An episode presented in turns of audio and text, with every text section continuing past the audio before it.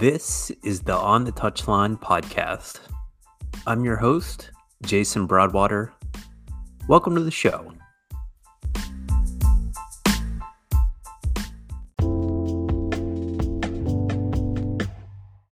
In season 2, episode 11, I recently had the chance to sit down in person with the head women's coach at Penn State University, Erica Dambach.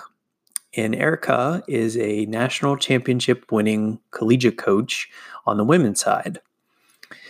I like to, when I have the opportunity, to sit down with coaches in person. It really gives me a sense of who they are, what they're about, their body language, how they respond to questions that I might have, and engage with me as the host of this show. So, I recently had the opportunity to go to State College and sit down with Erica in person. And I arrive at Rec Hall, which where her office is located.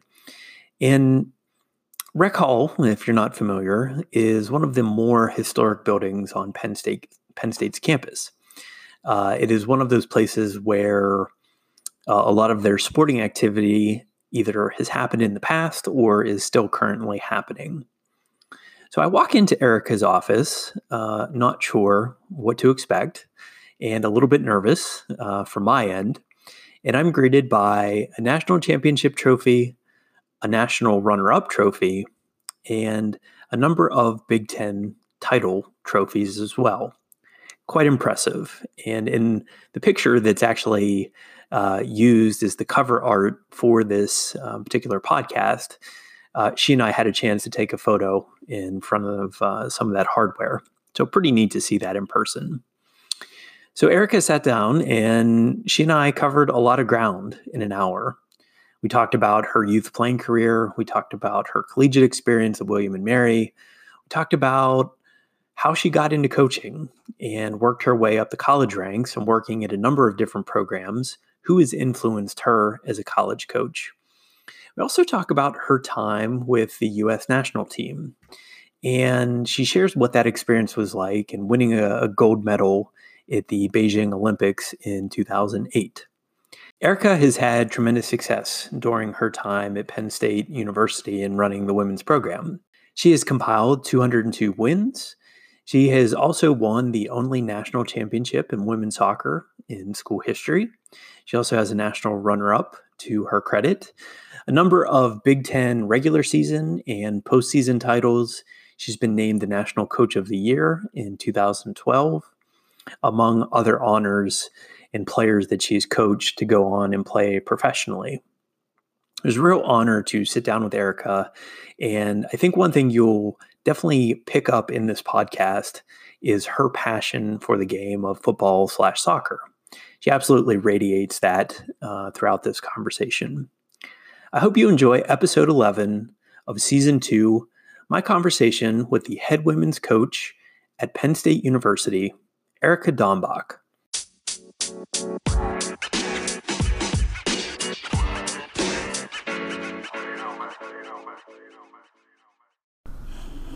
Well, first, thank you for your time. Uh, I know you're busy and have a lot going on. Um, tell me a little bit about your backstory. Sure. So, um, I obviously grew up playing the game and had a father that coached me as a youth player, as many of us did. It was typically our fathers, not our mothers, right? Because uh, that's how it was in that day. Um, and my brother was a big soccer player as well. He went on to play at Drexel University and um, and got got really excited. Was a three sport athlete. We owned a summer camp growing up, so played actually played every sport. And even to this day, I'm a big proponent of of players continuing other sports and what mm-hmm. it does. I'm sure that's a completely different podcast, but. Um, yeah, went um, grew up in the Philadelphia area, and then when trying to decide um, on a on a university, looked at a couple different schools, and the College of William and Mary. The head coach down there was a guy by the name of John Daly, and John ran his his program. I I had worked and played underneath him um, in the regional team program, and I just really liked the way about him. I liked the way that he impacted his players. As soon as you went down there, you could tell the family feel of the place, and mm-hmm. that's what struck me right away. I also believe we could win a national championship. That was pre Penn State. That was pre some of these big schools that had uh, dumped all sorts of monies in the mid 90s. So mid majors like William Mary could compete for national champions championships. In fact, um, twice in my career we went to the Elite Eight and we had some success there. Um, and at that time, you wanted to be the school that beat Carolina, right? You didn't. Mm-hmm. I didn't want to join them. I wanted to beat them. So. Um, so that that was my playing career um, experience. Four wonderful years at William Mary, and enjoyed every minute of it. It was the right right pick for me at the time. And then right out of college, I had an opportunity to either go and play in Japan or I had already been admitted into grad school at Bucknell University. Mm-hmm. And I said to my college roommates, um, if I'm here tomorrow morning when you wake up, I'm going to Bucknell. If I, I've gone to catch a plane to go to Japan, we had a teammate playing over there. And I remember I remember that day vividly still thinking, ah, what should I do? And I'm a little bit conservative by nature. The idea of going to Japan was a little bit daunting as an 18 or 21 year old at the time. Imagine, yeah. So went to grad school at Bucknell, and the coaching piece, kind of the rest is history. It went from there. I can I can go through that piece, but that's where my coaching really began in terms of the college scene. Mm-hmm. I had grown up coaching for Eastern Pennsylvania Youth Soccer Association every week of the summer, all through college. That's what helped me pay the bills, and mm-hmm. um, and so a woman by the name of Charlotte Moran, who was really instrumental in in Eastern Pennsylvania, took care of me. To, you know, took me under her wing and got me involved in the college in in coaching in general. And then my assistant coach in college, one by the name of Sue Vodica, my freshman after my freshman season, she said to me, "You should take a coaching course." You know, I'm 18 and here's my assistant coach saying, "Hey, I, th- I, think you might be able to coach." And so there I was. I went and took my C license hmm. in East Stroudsburg uh, over seven days after my freshman fall or after my freshman season. And I think back to some of those moments now and how much it shaped me and impacted me of just an assistant coach coming over to me and saying, "Hey, I think you should coach. There's a coaching course uh, up by your home. Why don't you check it out?" And I did, and um, just so many little moments that impacted my course from from there. It just uh, I think about that those things often. I always like to ask uh, coaches that are, you know, at a high level like yourself. That um, what were you like as a player uh, in your playing days? I was uh, I was the organizer. I was the one that similar to I was a center back, so similar to a goalkeeper. If I didn't have to do anything, I was doing my job. Um, I definitely had the big voice and a lot of pointing and a lot of directing and telling other people what to do. So I would say very similar to how I coach was how I played. Um, I was just I was not the most athletic kid out there, but I was I was smarter than most and was able to read the game and um, very very similar to to the way I coach right now. Mm-hmm. I, I, like what you said that your dad was uh, your youth soccer coach, and um, so I had I've told this story before for folks who listen to the show that um, I had a big gap between my playing days and coaching days, and thank God that my son was born um, because that's what got me back into coaching. And uh, now being the parent of three kids, that um, you know it, it's a juggling act most sure. days. Uh, and I'm curious what that was like with your dad. Um, I can tell it had a big influence on you, just how you lit up when you talked about it. But tell me more about that. Sure. Um, yeah, I, I, do light up when I talk about both my folks, um, but my dad's impact on my sports life um, to your point, I, have got two kids now, and the juggling act, and recognizing what a juggling act it is. And here's a here's a guy that was in sales. It, in my recollection, he probably traveled four to five days a week around mm. the eastern seaboard. Um, the, his sales position in Siemens was the name of his. He was an electrical engineer out of Penn State, so he um, he was the vice president of sales. And and all I know is that he was always traveling, but all I know is that he never missed a game. And I don't know how those two go hand in hand. I've actually asked him recently how he was able to. Uh, I, I, I never remember a game that he wasn't up in the stands, but I also remember um, always being on the phone with him because he was somewhere else. So it was he he must have organized all of those around my competition schedule, you know. And mm-hmm. and my brother and sister were older. And my sister was involved in sports, so he was able to kind of focus his time. But the the um, he has an office down in Richmond, Virginia, and they they kind of laugh when I graduated. A bunch of them came to my last college game because they were so happy to see the boss now no longer. He spent four years at the Richmond office, more than more than he ever had, and so they were pumped when when uh, the boss wasn't around anymore. But um, just talk about he, he's the one that has really shown me what priorities in life. You know what's important as a kid. I. I always felt like he was there, but I also know that he was traveling all the time. I still have mm-hmm. no idea how he how he pulled it off, but um, that's been hugely impactful on me as I've started my family and have two young kids. Mm-hmm. Um, so, in terms of, uh, you mentioned the the folks in your career, you know, that assistant coach maybe pulling you aside and saying, you know, hey, Erica, maybe you should think about a C license, or there's a coaching course going on locally, you know, maybe think about that. Uh, I am fascinated by, um, so I'm very fortunate to have an absolutely fantastic coaching mentor. The fact that um, he gives it to me straight, but he gives it to me in a very big brother sort of way, you know, and it has transformed how I coach. It's it's got me to think about things that I never, you know, my blind spots, I guess is what I would call them. And talk a little bit about that mentorship piece that you had. So kind of bridging that gap from you know, when you finished at William and Mary to how you got into coaching and maybe some of the different schools you've coached at of having that person that can you know like i said sometimes give it to you straight put their arm around you and say like no erica you, you are a good coach. You know believe in yourself. Uh, or you know have you ever thought about you know a coaching course? Or you know if you really want to get to this level you're going to need x y and z. And um, i guess i'm curious what that was like for you sure. uh, throughout your career. So I break it down to kind of four different areas. I think as I define my own coaching philosophy and, and kind of look at the way that I run this program, I look at the major pieces of my life and the coaching, the mentors that I've had, and I, I can feel the pieces that I've taken from each of those. So starting with John Daly at William & Mary, like I said, ran it like a family, and it, it, the wins and losses you know all of that happened but at the same time we knew how much he cared. We always knew how much he cared. And, and you know and it was at times detrimental because he couldn't get off the bus if we lost a game because he was steaming and he couldn't deal with those emotions. And i remember as a player just thinking hey get off the bus and let's hang out with the parents you know? And and so that but his passion always came through and his love for us always came through. And to this day he's you know he's a peer he's a friend he's a father figure. Um, you know we consider both ann and i consider him to be you know know one of the most important people in our lives. And so he helped us to understand that you can run the, a program at the highest level while still creating this family environment. Understanding that a family is as dysfunctional as anybody and, and, as any organization but that this dysfunction can be done with love and and helping each other grow.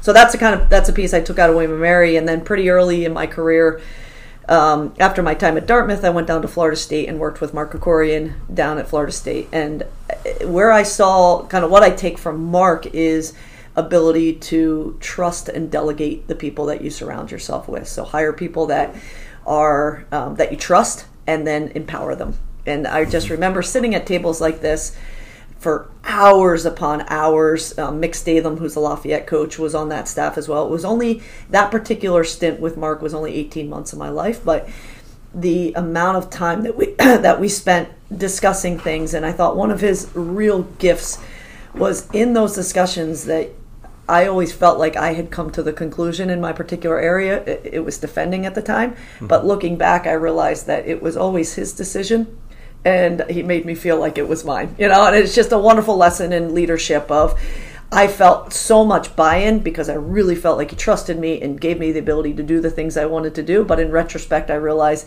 he orchestrated all of it and we and we just we just ran our separate areas so i just thought he was masterful as far as a tactician and mm-hmm. and and managing people people want to work with him and and for him because i do feel like I, I think that his staff feels like they're with him you know that they're peers. So um, that was the piece.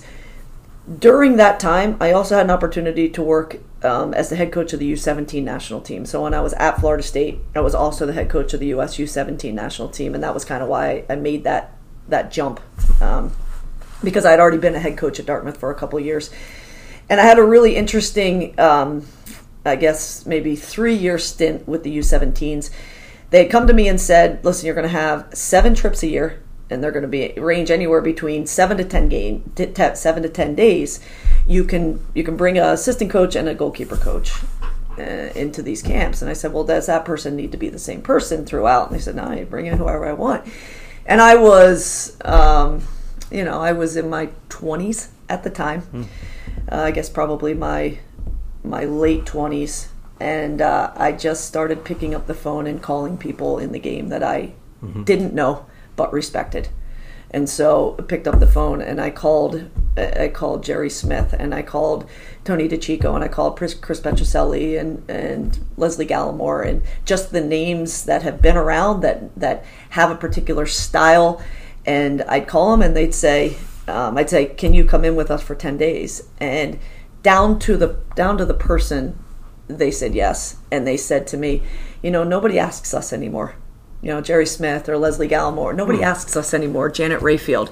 I would love to come in what do you want me to teach? How, how do you want me to help you? I said, no, actually, I want you to teach these 17s your style.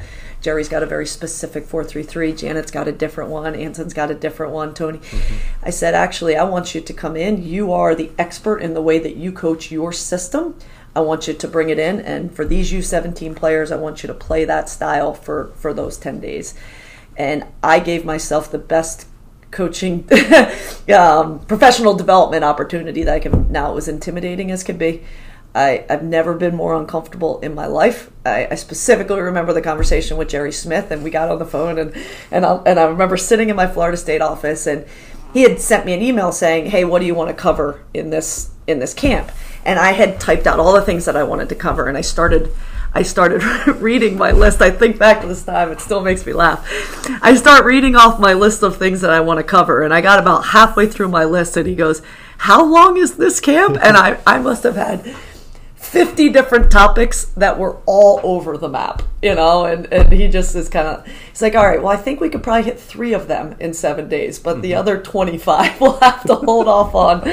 Um, but it was just, uh, you know, this the little pieces that I took from each of those coaches during that time. I take keep really copious notes and just I, I have notebooks on on all of it, and uh, it's just a really cool reflection. I, was so uncomfortable, and I guess that shows a level of confidence in yourself that you're willing to to extend and reach out and bring those people in. But I just remember those days. I would go into those camps more nervous than than anything I've ever done, and I'm the head coach of, of that group, and I thought it was hugely beneficial to those players. So, um, so that was that piece, um, and then I think one of my mentors, kind of the final piece, one of my mentors is my associate head coach Ann Cook, and one of the reasons that things have always worked really well for us has been um, her commitment to her work life balance and that was something that I've never that I never had in my 20s and 30s. Mm. Um, that was something that, it, to be honest, wasn't important to me. I wanted to work. I loved it. I was I was in love with coaching. I loved the ability to impact others through using sport as a vehicle. I loved the way that they responded and the impact that you felt, and I was addicted to it. I, I just remember having so much fun with it through those years and. Um, I also remember waking up at 30 and going, "Holy smokes, where did where did my 20s go?" Um, and you know, I remember at Dartmouth having 100-hour work weeks at, at Harvard easily, you know, and mm-hmm. uh, but but not really having any regrets. But at the same time, seeing all my friends get married and start their families, but as I was having more success and then got pulled into the U.S. organization and got pulled up to the full team and started working with Pia. Um, you know, it was hard to slow down at that point. It, it was mm-hmm. even more contagious and more excitement. And, and we'll talk. I'm sure we'll have a minute to talk about Pia at some point because um, that's a that's a really exciting time in my life as well. But um, it wasn't until about 38 where life really kind of hit me. And I think through that, during that time, was where Ann was really instrumental of we can have both here you know? You can you can mm-hmm. slow down a little bit. We have to surround ourselves with people like tim and kara and the staff that i've been able fortunate enough to bring in. But we can do this if you allow your staff to do some of the things that you preach. So. Mm-hmm. i can tell that uh, relationships and people are i guess are two things that are, they seem very important to you uh, as a coach. And um, Erica, I really loved what you said about the being uncomfortable part.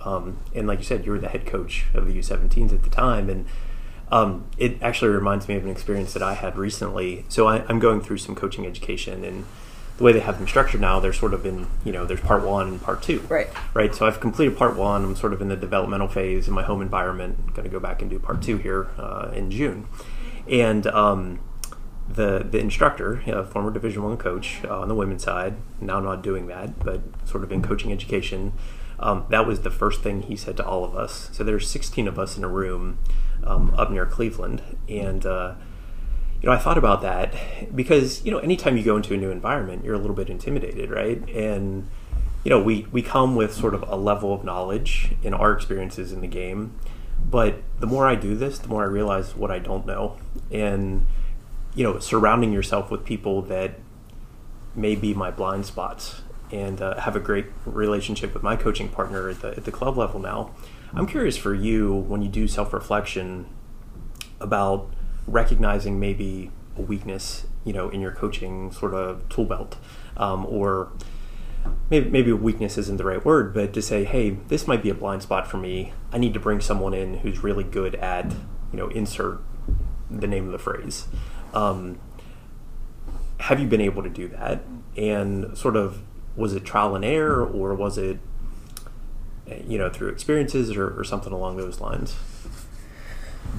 I, I certainly don't have any any challenge recognizing weaknesses in my coaching abilities. Um, you know i think that that's again that's just the the obvious and we all have them and and being able to recognize I think that's another place where Ann has been so instrumental in uh, the two of us being able to look each other in the eyes. I think one of the challenges that I faced, to be frank, when I got here in 07 was the idea of having this family environment, but also competing for a national championship. And in my heart of hearts, I felt that we could do both.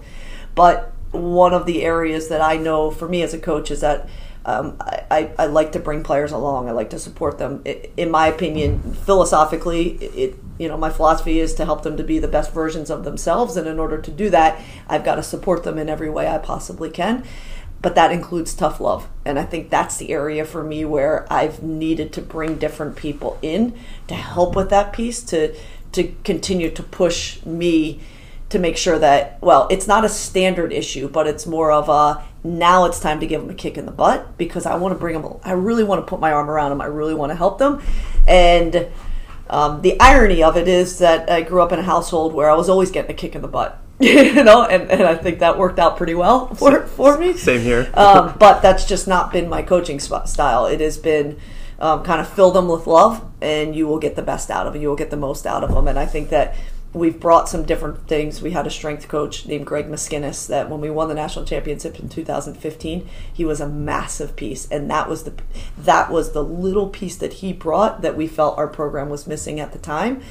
Um, that for both both Ann and I, and you know, Ann's been with me 12 years here, so having an associate head coach that thinks on the same rhythm and has similar ideas um, that was the piece that we knew we, we needed to bring into the program. And I think that Tim does a really good job of that for us. I think Ree Davis, our, our strength coach, but recognizing your style and how you affect players yourself, and then what are the other ways that you can coach players and who can infuse some of those pieces. So I didn't need a yeller and a screamer on my staff. That's not my style, but I did need somebody that can look at them in the eyes and give a little more of a kick than I give. Mm-hmm. Uh, probably a good pivot into um, talking about culture, right? And that's a a buzz phrase that we all throw around as coaches, um, from the highest level of professional, national teams, college, all the way down to the club game. Even even you know my experience at the at the rec level. Um, so I'm curious, how do you shape the culture of the Penn State women's program, or do you allow the players to shape the culture uh, of the program? We are incredibly intentional in in the way that we shape culture. Um, I many of these programs at this level have the position called the director of operations, and um, our director of operations. I molded into a little bit of a different role. So Kara Lowry is is our director of culture. It basically perform. There's a fancy title to it, performance and development and all those things. But she's basically our director of culture. And and so what what I wanted is that there was a member of the staff so I coach defending and coaches attack, Tim coaches goalkeeping, Kara coaches culture, and that there was a member of the staff that it was always front of mind. Because one of the things I think we all find is culture. We got to work on culture. We got to do something. We got to do something. Shoot, we have to work on these six things this week. Ah, culture can go to next week. Oh, that can be pushed on to next week. And I needed a member of the staff.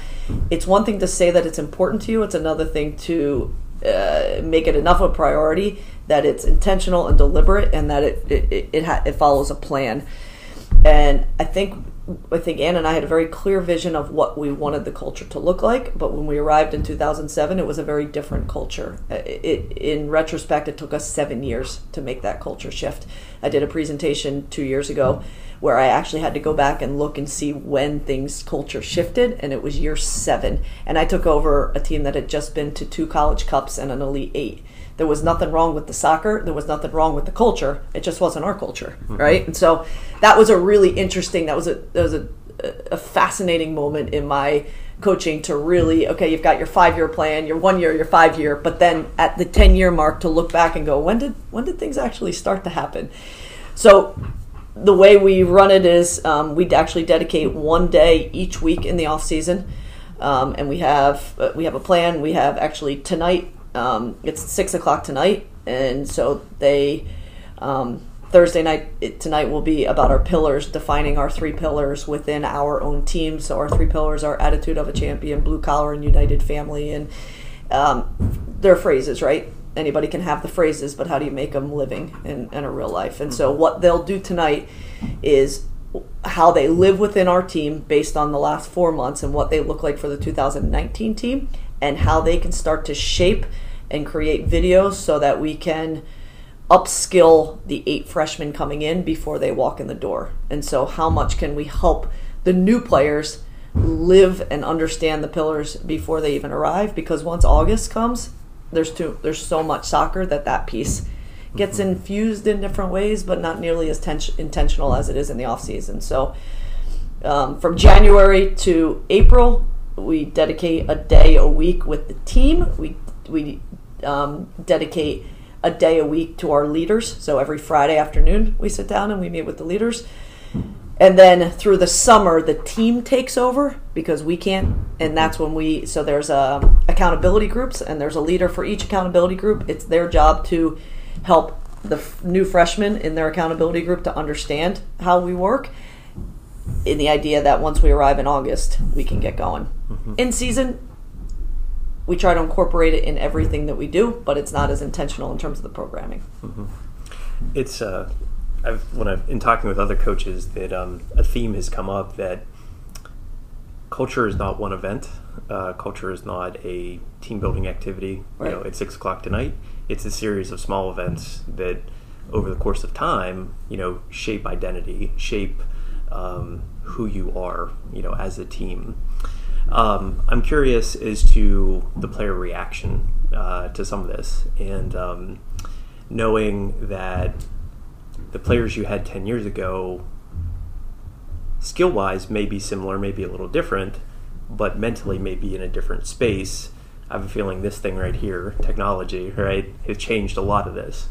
Um, so I'm curious for you, how has a player how's that been received amongst the, the team in terms of sort of this idea of culture as like a living, breathing, you know, thing that we do? Well, it, it obviously starts with recruiting. And when we watch them play, it's something that we recruit for. Um, we have, on more than one occasions, after a call with a club coach, eliminated somebody from our list based on our kind of checklist of things that we ask.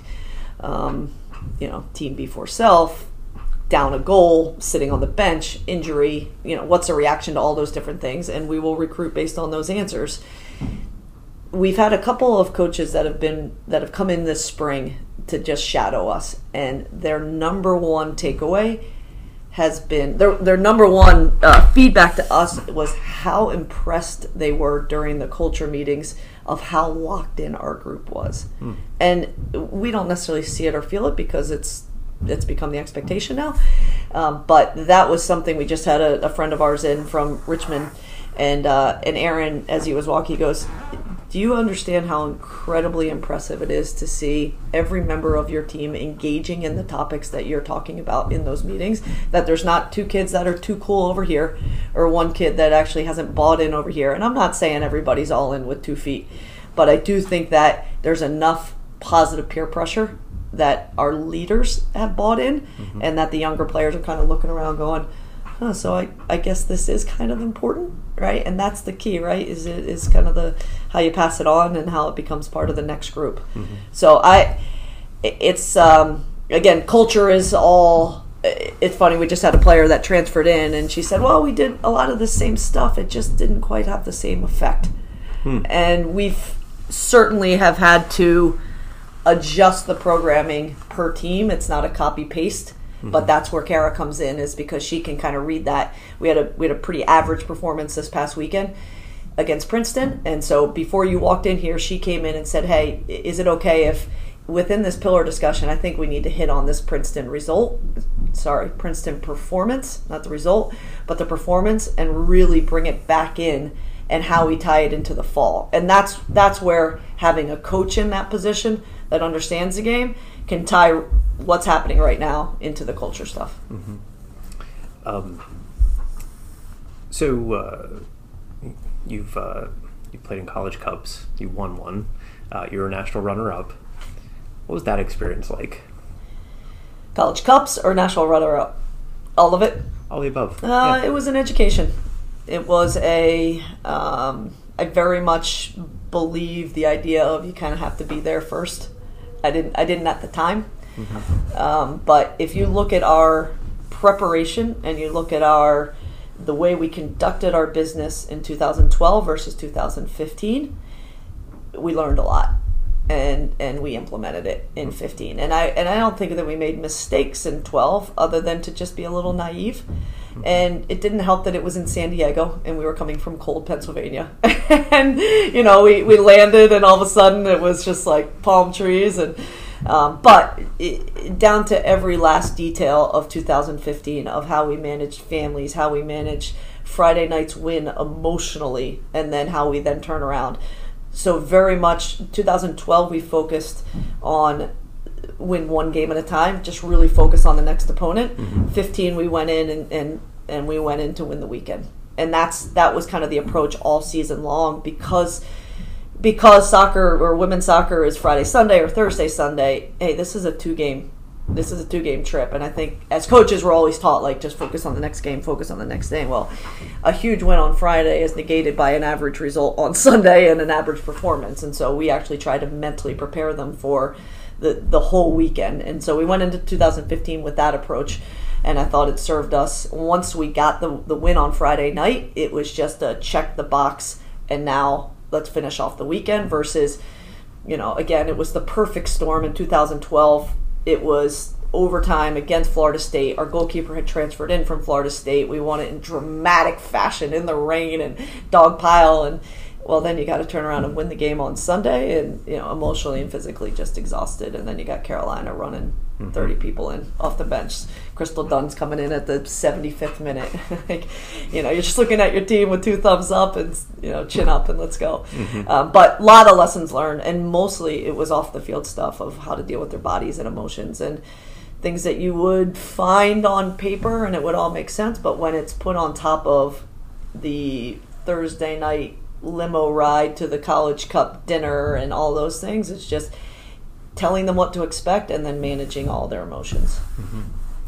So I, in prepping for today, um, there's a word that I like that you've used in other interviews of uh, standard or standards, and I'm wondering if those two experiences, I would venture to say they probably impacted um, standards, but to say that standards were in place, you know, throughout your coaching career. Um, so I guess I'm, I'm wondering about that word and sort of what maybe why that word and sort of what does that mean to you uh, you know as the leader of this program I think that that word has evolved tremendously throughout my time here, um, and I think that the the evolution of the word standard within Penn State women's soccer stemmed from the fact that in my early years, teams we respected, we performed, and then because the program had been so successful, specifically in the Big Ten, to be honest, they've been able to kind of walk through some opponents um, in the past that they would walk into certain games and not perform and still win games. And so it was a little bit the product of where they stood with their peer group.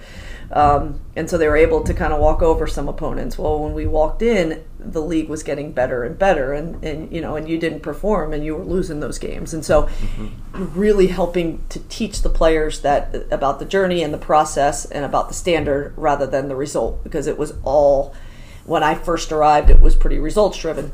by me. You know, it was I've got a pretty successful program here that I've taken over. I'm going to try not to screw this up. And so I think it was a little bit too results driven. Um, again, I think back to those players we had during that time, and they, they were a wonderful collection of young women and hardworking players. And it, a lot of it was I had to bring myself up to speed with going to the elite eight is is not good enough at this level. It's you know it's a good season, but that the expectations are greater. That we expect to go to a college cup and win a national championship, and we've got to conduct ourselves in in that way in everything that we do. And it helps that down the hallway we've got Cael Sanderson and Penn State wrestling and Russ Rose and Penn State volleyball they are surrounded by people with that mentality that there's not a day off, mm-hmm. that uh, they take care of their bodies in a certain way, that they act a certain way socially.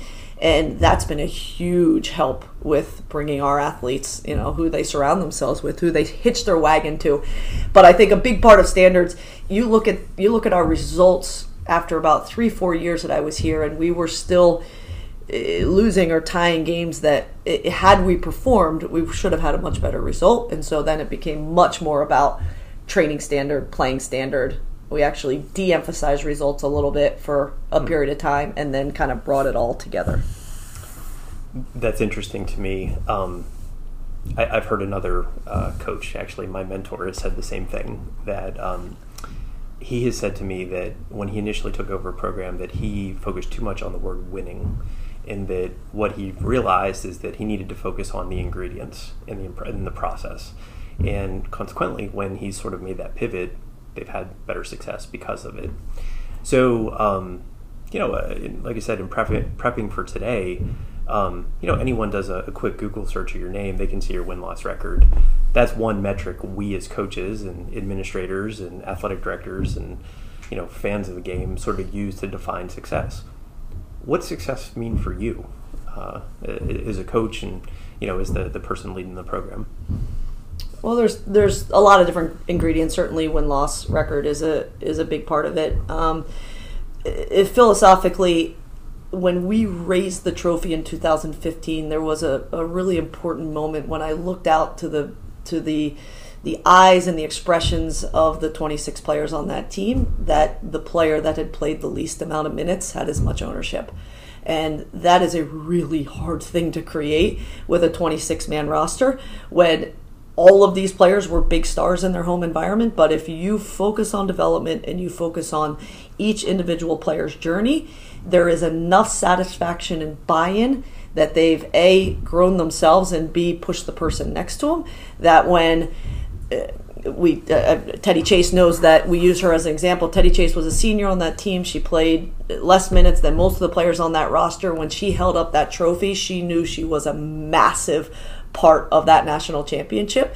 That was a uh, that was a defining moment for me in terms of what success should look like. I, want to be holding up that trophy, but I want to make sure that the Teddy Chase is holding up that trophy with me with as much pride and understanding that without Teddy Chase, we're not holding up that trophy. And that the role of each player, if you can help to define the role of each player in terms of making the person next to them better, that they if they play that role to the best of their ability that they really can add that extra bit that you need to be successful and that's that with each passing year that definition has grown more and more and the commitment to that piece has grown more and more in terms of creating the development plans for those players that in this particular year they may not factor in against certain teams mm-hmm. but can they continue to grow so even with their discontent of not playing they have some satisfaction of improvement and purpose and vision of where they're going so they can continue to see forward and they're not looking at it going head down, only looking down and, and disgruntled with every aspect of what's going on. Mm-hmm. I've often thought of those, um, you know, maybe the, the last person on the roster of they can be the, the culture creator or they could be the culture killer. And that um, I really like what you said there that that moment of like, oh my God, ultimate satisfaction to see that person raise the trophy right? That says something about the program and that, um, you know, everybody understanding sort of their place within it, but feeling comfortable that they have ownership of the the end product, you know, and the the end result. Um, so uh, we're going to do a, a, 180 degree turn yep. here. We'll call it a Cruyff turn. Uh, I, I like what you said earlier, Erica, about um, you know your 20s and 30s were um, soccer heavy, and the fact that you know really putting in the work uh, to be able to get to this level of coaching, but also realizing that um, while soccer is a massive piece of your life, it's not the only thing in your life. It's not the only thing that defines you as a as a person. So I'm curious, how do you take care of yourself outside of soccer and sort of you'd mentioned a little bit about um, you know work life balance and kind of the juggling act of now being a parent and a, a mom that um, you know I, I, can only speak for myself but it's hard as hell um, and my wife and I talk about that all the time that um, you know, we jokingly call ourselves the hot mess express because uh, that's what I feel like um, you know I feel like we're the circus and uh, you know, one person's going here. We got one on the ground having a meltdown. We got a seven month old that, you know, needs to eat and take a nap. Um, it's a lot some days, but it's also really fun. And we're probably crazy for saying that. But uh, I'm curious for you, how do you take care of yourself and kind of manage everything? Uh, you know, certainly, certainly one day at a time. Um, you know, I, it, my husband Jason and I met when I was 38, and I look back.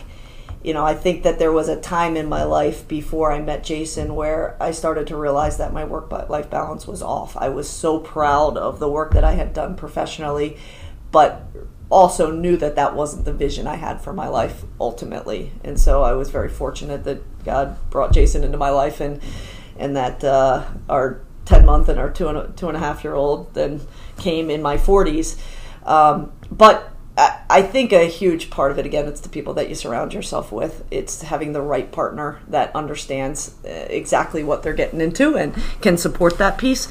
Uh, I have found a partner in Jason that um, loves nothing more than to bring our girls to our games and to be to have the team over and I, I, just can't imagine it being successful any other way i'm sure that there is a way but he he's the one that makes this work he's the one that that pulls this all together for us and um, I'm very fortunate from that standpoint. Honestly, I, I, have no idea how I would do it without a support, supportive partner. And um, as it is, to your point, um, you know, just just even pulling the full day together sometimes is a is a work of.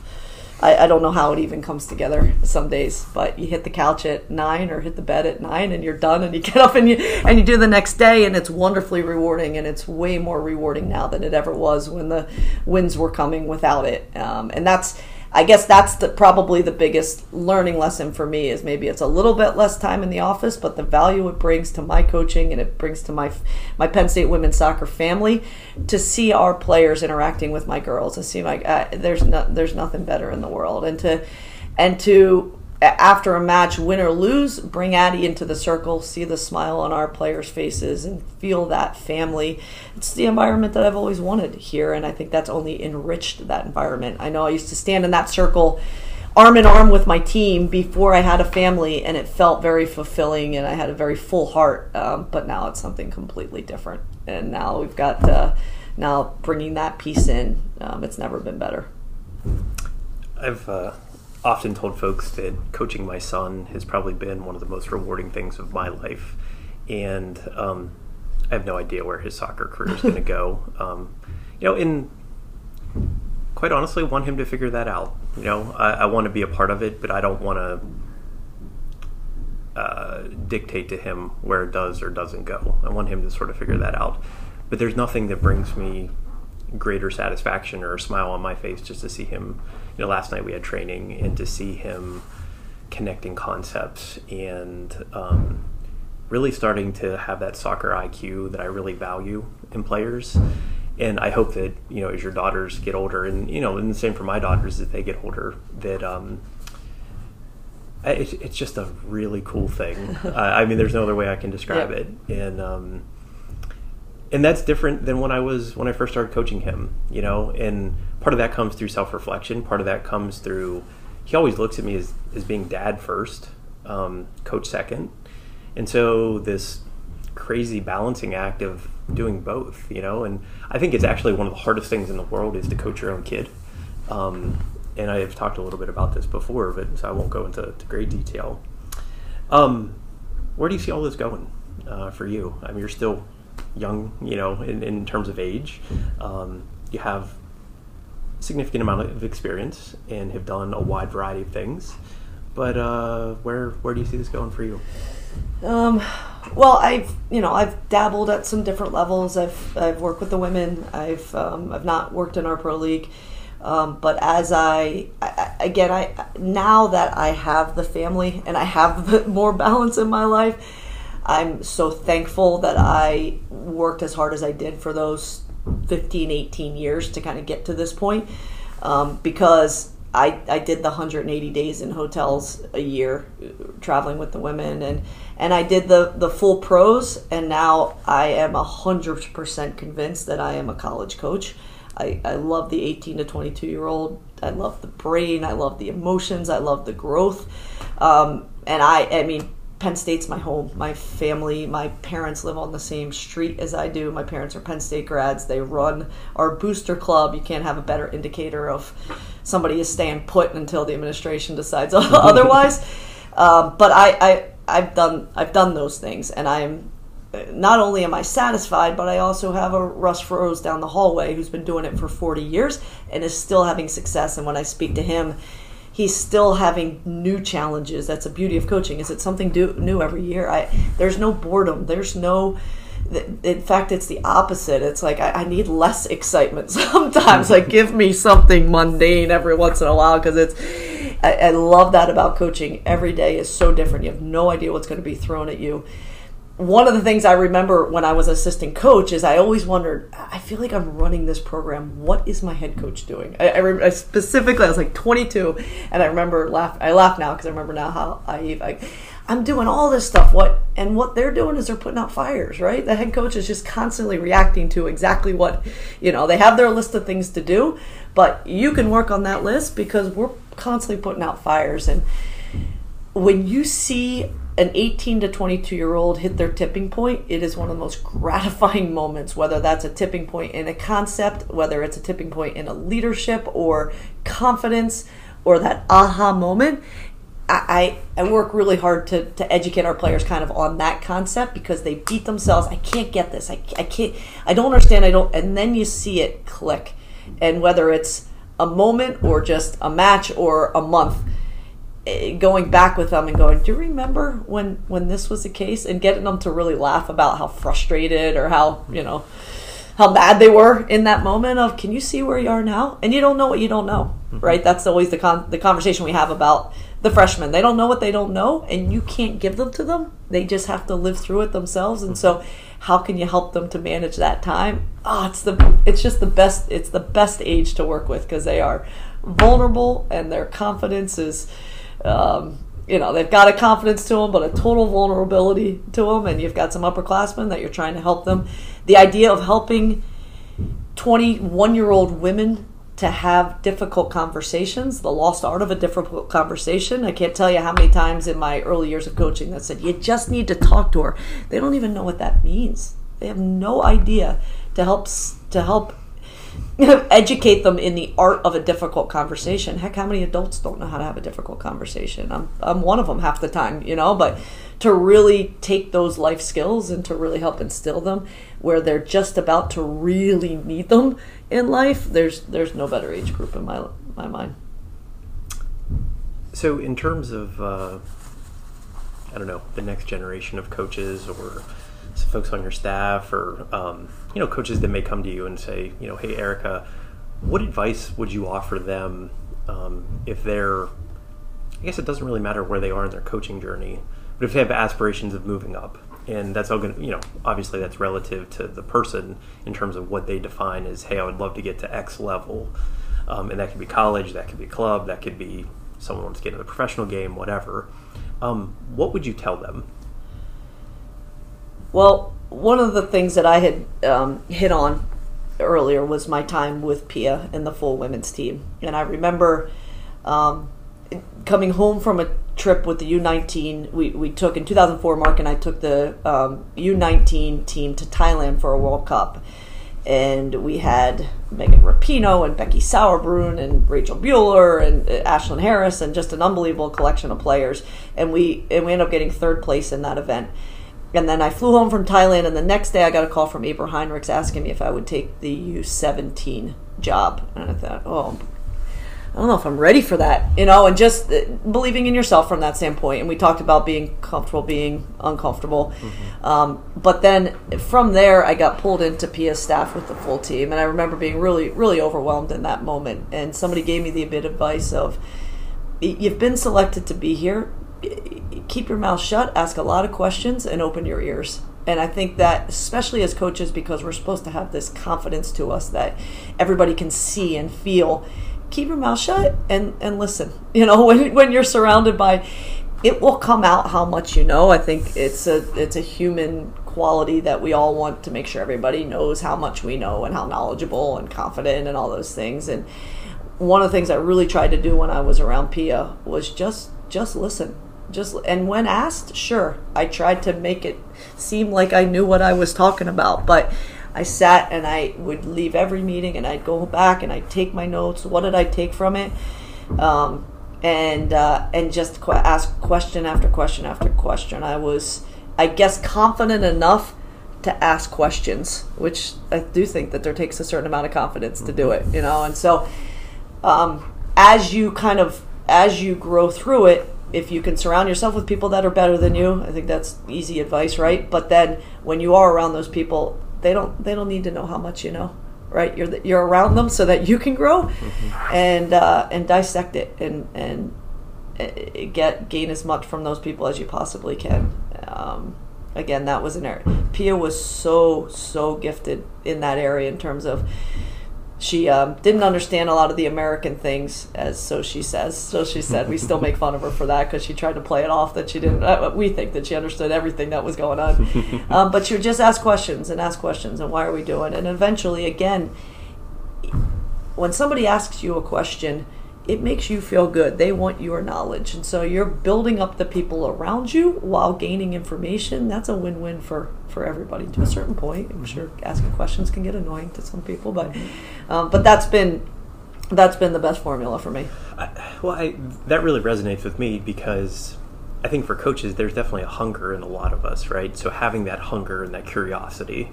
Um, and I feel, you know, I, I joke with my wife about um, the number of text or emails that I send to my mentor over the course of a week that um, you know sometimes I have to t- before I hit send on that message going okay I've already hit him up maybe two or three times this week right. like ease up on this a little bit there cowboy you know like whoa um, but my dad said something to me Erica growing up that I think really speaks to your point that you know two ears and one mouth right and that um, he always would tell me and my brothers of you know if you're in a situation observe pay attention, listen, and then when it's your time, find a way to interject yourself, you know, in that.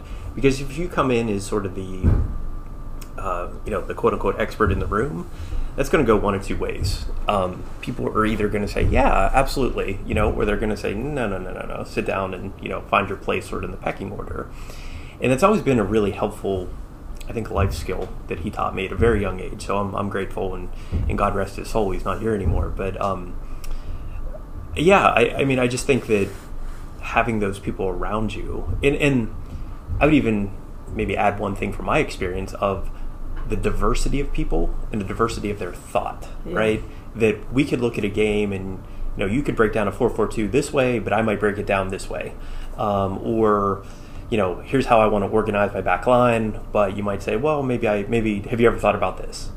And that um, you know, the, the really cool thing about sport, and soccer in particular, is that we could look at the same picture, but yet come to different conclusions about it, right? And you know, and I and I think for me that's the beauty of the game. Yeah. Um, yes, playing a pretty style of soccer, an attractive style of soccer, is fun to watch. But for me, that's sort of like the the secret sauce of the game, you know. So. Um, a, a, question that I end every podcast with, and this is uh, this is a bit of a loaded question, so I'll, I'll preface it by saying this: uh, What are we doing right, and what are we doing wrong in our country when it comes to soccer? wow. You can go in any direction. Yeah.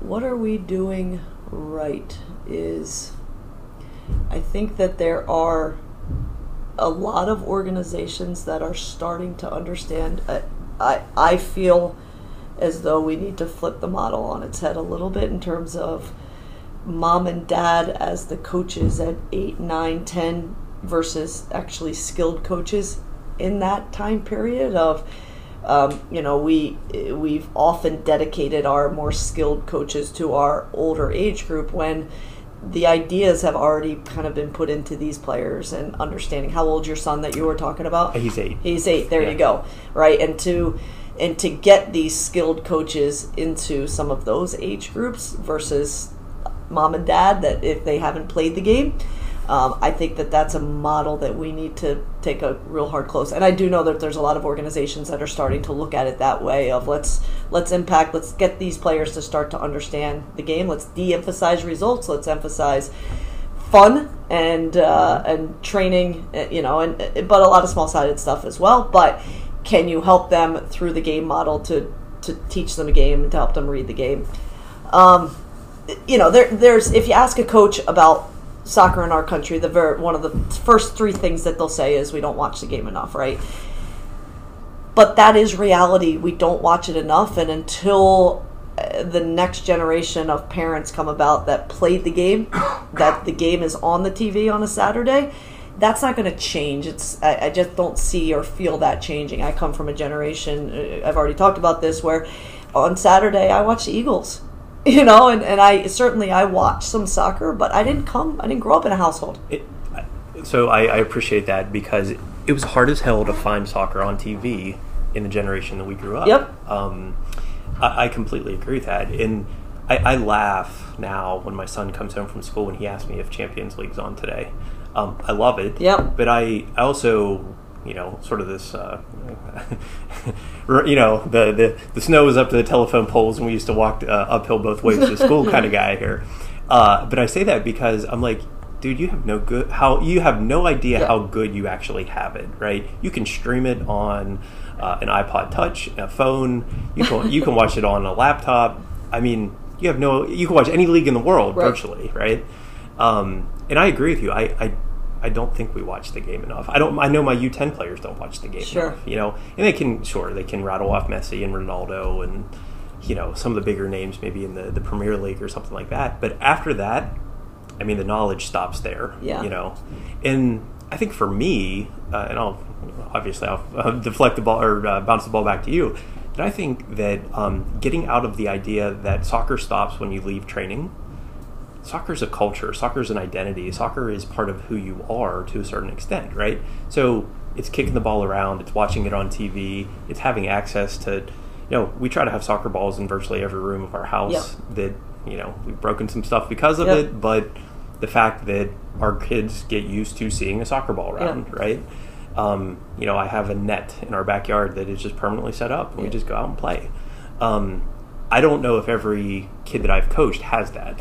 Not to say that's right or wrong, but part of the culture aspect and sort of really getting the 100% buy-in is like living it, right? We can't just talk about it in a training session and then say, "Okay, I'll see you next Monday." You know, good luck until then and do nothing between today and, you know, next Monday. So, Yeah, and, and, and you know, right now, even with we've got this incoming class of ours is extremely talented, and I'll say to them, well, what's what's your development plan in terms of when and how often and where and all those things, and and um, every one of them involves team training and a trainer. Like, no, no, no. When are you going out in the backyard with a ball? yeah. with a ball on your dog, with Yeah. a ball on an enemy, with a ball on a friend. I don't care who it is, Right. but that is that is just completely gone. You know, and I think that that's I I think that has to get kind of the idea of street games.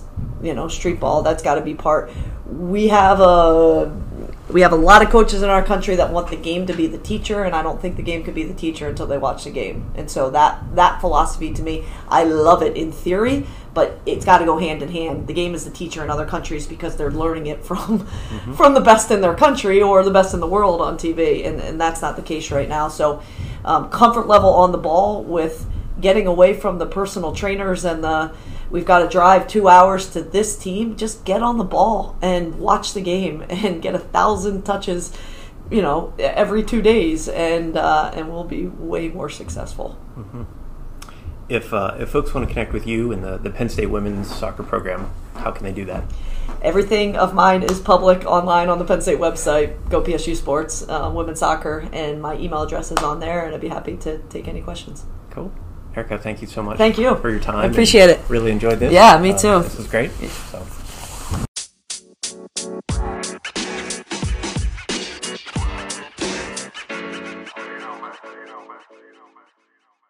If you're a regular listener to this podcast, you have heard me talk about duktigbrand.com, D U K T I G brand.com. So I'm a Duke Brand FC member, brand ambassador, and received a gift from them recently that is a complete game changer. They've actually developed a waterproof notebook that will change your life. I had the opportunity to actually use this product last weekend and truly unbelievable in the execution in the um, just the delivery of the product. I can't say enough good things about it. If you go to duktigbrand.com, D U K T I G brand.com, and upon checkout, use my promo code Broadwater19. I can save you 10% on your next order at checkout. duktigbrand.com, promo code Broadwater19. A big shout out to Erica Dambach of Penn State University and the women's soccer program there for coming on the latest episode of the On the Touchline podcast. And also a shout out to Ryan Snyder, the sports information person for women's soccer at Penn State, for helping coordinate uh, this interview and allowing for me to come to campus and sit down with Coach in person.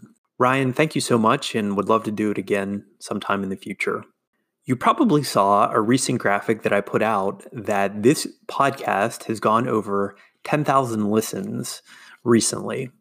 I can't thank you enough as the host of this show, or one of the hosts of this show, for your support for what we're trying to do here with the On the Touchline podcast.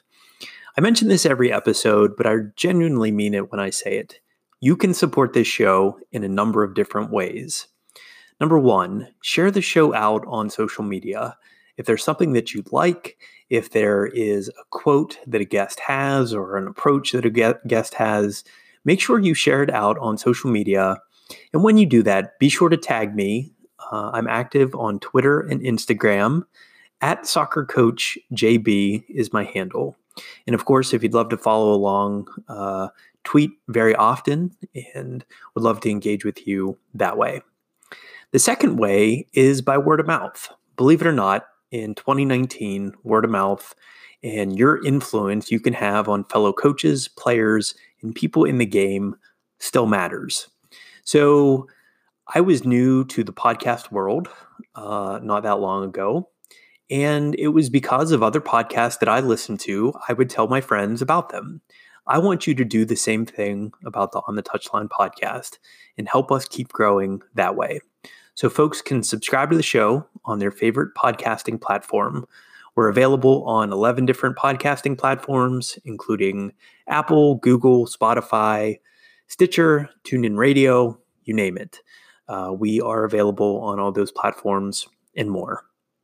And last but not least, if you listen to this show, it would mean the absolute world to me. So if you've never done this before, it's super easy to do. It'll take you all of probably less than two minutes to do this.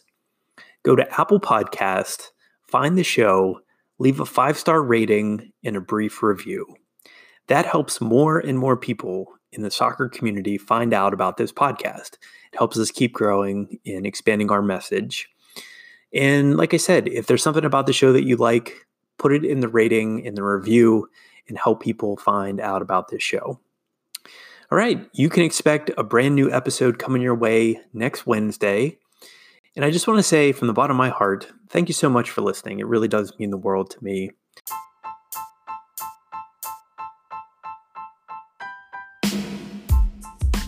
I'll catch you guys next time. This has been the latest episode of the On the Touchline podcast. And I'm your host, Jason Broadwater.